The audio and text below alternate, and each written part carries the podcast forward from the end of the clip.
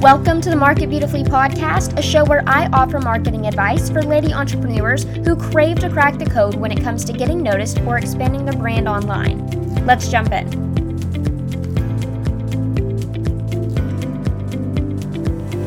Welcome to the first episode on the Market Beautifully podcast. I am so thankful that you're listening right now. Thanks for tuning in. I'm so glad that I get to even start this podcast because for so long, I would say, I mean, it's been around seven years that I've ran a blog. A podcast was never in my frame of mind. I mean, I, I hadn't even considered it. But then I took a job seven months ago. I now work full time for an advertising agency as an ad strategist. When I took this job, my drive to work now is an hour and 30 minutes. so I quickly learned what a podcast was and how I can utilize a podcast in my daily growth as a business owner. It has been fantastic, and I have learned so much from leaders in the industry of online businesses. It's so fantastic, and I thought, well, my audience is missing out. I'm sitting here blogging and I don't have a podcast. So I quickly came up with the idea of Market Beautifully, which is uh, three components there's the academy, the podcast, and the community. So if you want to go join the Facebook community for Market Beautifully, all you have to do is go to community.marketbeautifully.com and it'll forward you on over to our Facebook group. Just press join. I would love to see you there. Um, the second component of Market Beautifully is this podcast that you are listening to right now. And this is going to be awesome. So excited you're listening. um, I can't wait to dive into even more topics that uh, business owners like you can really relate to and learn from. Um, the third aspect of Market Beautifully is the Academy. And this is where my the co-founder of Market Beautifully, Becca, and I teach uh, female business owners uh, all about how to get results in a quicker way. We show you step by step processes, all that stuff. It's super great. And a lot of we have a lot of great testimonials, people that have benefited from it. So I'm just really excited to dive in and really push the brand market beautifully now. Okay, now let's get into the real reason why you're listening to this podcast, and that's all about conquering the Pinterest smart feed and making the pins that you pin more popular. So, Pinterest is a prettier, more visual version of Google. Um, I'm sure you know that. I know a lot of people, they're using their Pinterest as just something to repin those pretty images to, or repin those blog posts that they read for later but you can be so much more strategic with Pinterest than this. And the reason why I love Pinterest is that your pins can get popular all over again a year later, unlike a tweet where it gets buried within the span of a day or a week or let's say Instagram. Like once you post a post on Instagram, you know, about 2 weeks later, no one's really going to scroll through and read that post. I mean, a few are, but not near as much as where if someone stumbles across your pin a year later, well, it can get repinned, I mean, 30 more times and be seen by that many more people. So it's amazing to me uh, the power of Pinterest in that regard. Visually powerful pins also perform better, and this is something that I can control and you can control as a business owner. Um, unlike other platforms, for example, on Facebook, to perform better, you have to play. Pay. I'm sorry, you do have to pay to play, so I guess you do have to play. Before we jump into conquering the Pinterest Smart Feed, I wanted to go over just a few things beforehand. Um, just having a Pinterest business account is really important, so I wanted to make sure that uh, you have you are using a business account, not a personal Pinterest account. Because if you're not using a business Pinterest account, then you're missing out on tons of cool features and an analytics dashboard that I love to use. Um, so I wrote a blog post all about switching from a personal to a business Pinterest account in the quickest way possible. I'll definitely make sure to link this in the show notes. So to get to the show notes, just go to marketbeautifully.com slash 001 and you can go view it there. Second thing is rich pins. So if you have no idea what rich pins are, don't worry, I will also link a post uh, that thoroughly explains what they are and why they're important. I'll also link a post on how to set rich pins up. Uh, it's a step by step direction, super easy. I wrote two blog posts about this. Just go to the show notes, uh, marketbeautifully.com slash 001. Okay, let's get into conquering the Pinterest Smart Feed now and making your pins popular. Everyone likes a few popularity points, and most everyone likes Pinterest. If you don't like Pinterest or use Pinterest for your business, That's crazy to me, but it's okay. There are definitely a lot of awesome platforms out there, but I love using Pinterest for my business. It has been such a great tool and platform for me to use because this search engine driven platform is just incredible for not only everyday users, but businesses and blogs like mine and yours. Pinterest introduced a smart feed in the fall of 2014, though, and everyone went a tad crazy. I feel like a lot of social media platforms now are introducing all these algorithms like instagram i think believe it was like last year they introduced their algorithm um, facebook oh facebook just keeps making their algorithm more intense. So they're just all popping up out of nowhere. But in the fall of 2014 pinterest introduced theirs. Although many have now adjusted there are some cool tricks that you may haven't thought about uh, before that could gain you some more popularity points with pinterest. So basically, the popular kids of Pinterest get seen more. But it's really just about making sure that Pinterest knows that you're popular. If Pinterest deems you as a high quality, consistent user, then you are the golden child and you get your way. so, our goal is to be popular and rack up favor and brownie points with Pinterest because uh, conquering the smart feed and being popular does not have to be hard. Um, it may seem a little intimidating at first, but we're to break this down into 10 easy steps. So, number one, you just have to tell Pinterest you're popular. Like, seriously, just tell them. um, if Pinterest doesn't believe you, they're crazy. But if you're only getting one repin on some of your pins, that's harming your popularity case a little bit. So, there's actually a trick that I do now that has helped a lot. At first, even whenever I had only like 500 to 600 followers, my repin rate was fairly low because my followers were mainly people interested in fashion because I used to run a fashion blog. So, they were weren't interested in blogging and business tips, which is what I primarily uh, pin now. It has taken months for my Pinterest account to catch up and tons of consistent activity on my part. But when I heard of this trick, I just had a really good feeling that it would solve this dilemma, and it did. so, repinning your own pins is kind of like fangirling over your own content, but it works. um, so, I'll use myself for an example. I have a blog post out there with an image on that blog post that's all about the 17 uh, silly SEO myths that we should giggle over right now. So I pinned that image to my maraburkes.com Pinterest board. And then what I'm going to do after I pin that to that board, I repin that same pin to my SEO board. And then I'll repin that pin to my digital marketing board and then I'll repin it to all the boards that it applies to. So before you know it, that one pin that I just pinned to my maraburkes.com Pinterest board is now on several of my boards, and that pin shows that it has three to four repins already in a few seconds.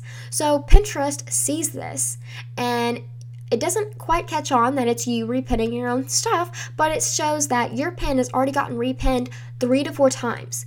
So your pin is shown more because of that. Um, this gets the popularity ball rolling, and it only takes a few seconds, so definitely worth trying out. Uh, this is the number one tip that people typically aren't doing uh, right now, so I wanted to mention that first, right off the bat. Okay, so the second tip is deleting low performing pins. If some of your pins aren't doing too hot after five to seven days, just go ahead and delete them. It may sound insane. It did to me at first, but when I started doing this, I was actually seeing my usual number of repins, which was around one to five, become quickly over five repins, and some of my pins were over 50. It was so hard to believe when I first saw this take off, but deleting those low performing pins really does help because we're going back to point number one, it makes you look more popular. When you're basically getting rid of all of the reasons that your Pinterest account is unpopular or deemed that way, um, it really helps. So, three is delete low performing boards. Yeah, if the entire board isn't doing well, then maybe it's time to let it go. Same concept that surrounds the low performing pin idea, but with boards instead. Your board may not be performing well because it is not within your target audience's interest, which means you should just keep it as a secret board or just delete it entirely. Um, sometimes people hate deleting their boards because it's a little too permanent for them.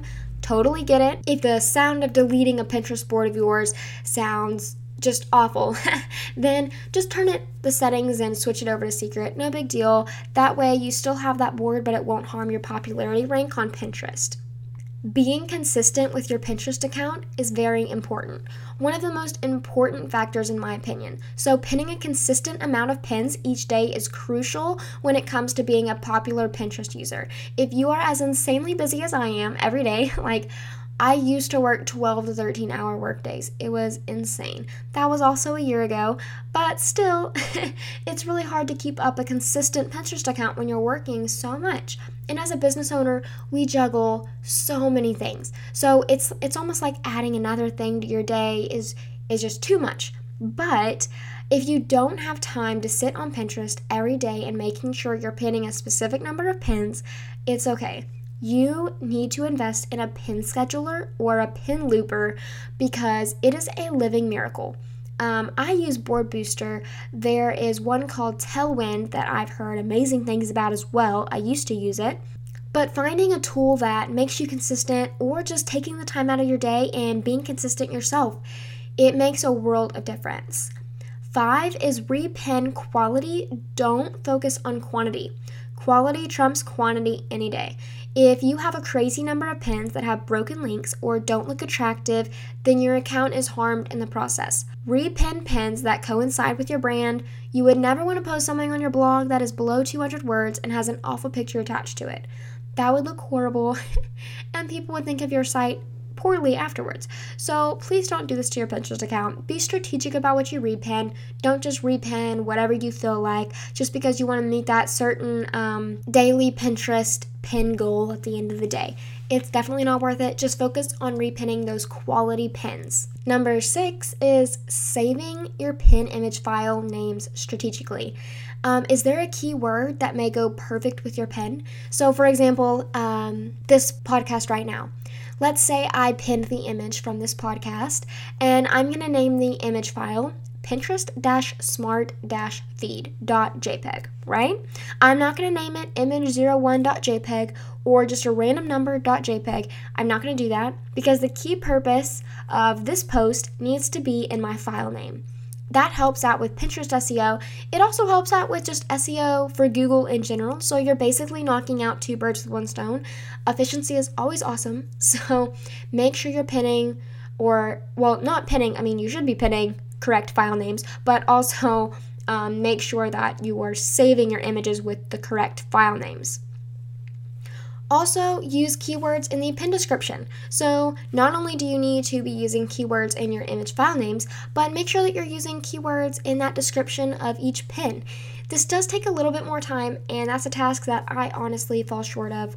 I try to manage everything in one day, but you know, sometimes little details like this do get missed, but it is very important, and I do realize the difference between a keyword, a pin description, versus a pin that doesn't have keywords in their description there it's definitely a big difference if you A/B split test it. I mean, people have done research on it. I agree. It's great. It's fabulous. I think everyone should do it. but it is a task that you do have to add on your checklist whenever you are pinning something to a blog post, but it's definitely worth just putting on your checklist. So whenever you are including these keywords in your pin description, include keywords within um, the description that make sure that those phrases within your first paragraph of your blog post, uh, just make sure those phrases compel your readers to save the pin. So, what the pin is about, like whatever the pin is leading you to, that blog post or that website, make sure that that's in the pin description as well as a call to action. So, save the pin to read for later, or another call to action like uh, a free download inside. Click the link. Something like that. Just make sure uh, to include one sentence that compels your readers to go save the pin, click the link, etc. And again, I'm not the best example of that. I feel like I'm preaching a sermon that I should be preaching at myself. but just because I fall short of this, I didn't want to not include it because it is important. So, eight is do you have a business account? I know we talked about this earlier, but I wanted to bring it up again because if you don't, You totally should. Um, if you do, three claps for you. Awesome. You go, girl. But having a Pinterest business account opens up access to a variety of cool features that you seriously do not want to miss out on. So again, like I said before, just go to marketbeautifully.com slash 001 and I have the blog post linked in the show notes on how to switch from a personal to a business Pinterest account um, step by step. Super easy. It's a really awesome tutorial. So if you don't have a business account, go get one. Okay, so you have to be using Rich Pins. Rich Pins are a feature that you get access to once you own a Pinterest business account. If you want to set up Rich Pins or have that tutorial or just want to know more about Rich Pins, I have the links in the show notes as well. Uh, Rich Pins are cool, be cool, they're awesome please use them. Um, just like a, a super quick explanation of rich pins before I move on to the last point of conquering the smart feed. Have you ever scrolled down on your feed and saw favicons, the little icons from the website on their pin? That's what a rich pin is. A pretty basic definition, but that's how you know people have rich pins set up. So if someone pinned an image from your website, your favicon or your icon from your website would show up. That way people know, oh, that's from Market Beautifully podcast, or oh, that's from maraburkes.com, or oh, that's from whatever your business is. Um, that's how people di- differentiate what pins are pinned from whatever account they're pinned from. okay, so last point of conquering your Pinterest smart feed Organize your boards according to your niche. Who's your target audience? What the heck are they interested in? And what's a topic that you dive into all the time on your blog? Is it fashion, lifestyle, uh, DIY, kiddos? I mean, what is it? Um, if so, like whatever topic you come up with that your niche is really interested in, gear your Pinterest boards and content towards that one area. So let's just have a quick example. Let's say I'm a photographer. Um, I'm a female photographer that owns a wedding photography business. So, what I'm going to do is I'm going to create a board on Lightroom tips, Photoshop tips, Lightroom presets. Let's say uh, wedding inspiration. I'm going to talk about venue inspiration, I'm going to have a board about uh, wedding tips, how to make your wedding easier, stuff like that. Um, basically, what is your target audience interested in? You're going to create boards around that, as well as boards that show that you're a leader in your industry. So that's where the Lightroom tips, the Photoshop tips, the Lightroom presets comes in, um, as well as make sure that you have a board specifically for your website, of course. But those are the boards that show that you're a leader in your industry. And then the other half is the boards that uh, appeal to your target audience, like those wedding tips, wedding photography inspiration, uh, stuff like that. So, just by organizing your boards according to what your audience is interested in, this attracts the right people to your Pinterest account, which means that you get more uh, lovely footsteps to your Pinterest profile, uh, seeing your description in that link, and following all your boards so that uh, all those pins show up in their feed the next time they're on Pinterest, which is awesome. So, if you are at all interested in business, marketing, or social media tips, if you're a female business owner, which I assume you are because you're listening to this podcast, feel free to go follow me on Pinterest. You can go to pinterest.com slash Mara Burkes, which is M-A-R-A B U R K E S. And I'll also leave a link in the show notes to my Pinterest account. I'll be creating a Pinterest board just for podcast episodes. So if you want to repin some of these podcast episodes so that you can listen to them later or download later, please feel free to do that. I would love, love, love, love that so much. So let's just get connected. Um, before you leave, though, I do have six pin it buttons for you to download. So having a button on your website uh, that whenever people hover over an image on your website, a little pin it button appears once they click it, it immediately goes to Pinterest so that they can pin that image to whatever board they want to pin it on. Well, I'm giving away six free pin it buttons for you. So it's super easy. I'll deliver them straight to your inbox. Um, all you have to do is go to maraburkes.com slash pin it button. It's all one word, just pin it button. That's it. super easy. I would love if you grabbed those. Um, hopefully, they'll help you out. Um, if you're on WordPress, you can easily install this image with the jQuery uh, Pinit plugin. I'll make sure to link that in the show notes. If you have Pinterest, it's a really great way to install a Pinit button on your website. A lot of people that I know use it. I use it. It's fabulous. So I'll make sure to link that plugin. It's totally free as well in the show notes. Thanks so much for listening to the first episode of the Market Beautifully podcast. I'm so thankful you're here. And if you have any feedback or if you want to uh, learn more about a certain topic in the online marketing or social media realm, please go to marketbeautifullypodcast.com slash contact or just email me directly at design at maraburkes.com. I would love to hear from you um, exactly what you're thinking about this podcast, um, any ideas that you have. This podcast is for you. You're my friend, so I would love to provide content that you want to listen to. Thanks again, and as always, market beautifully.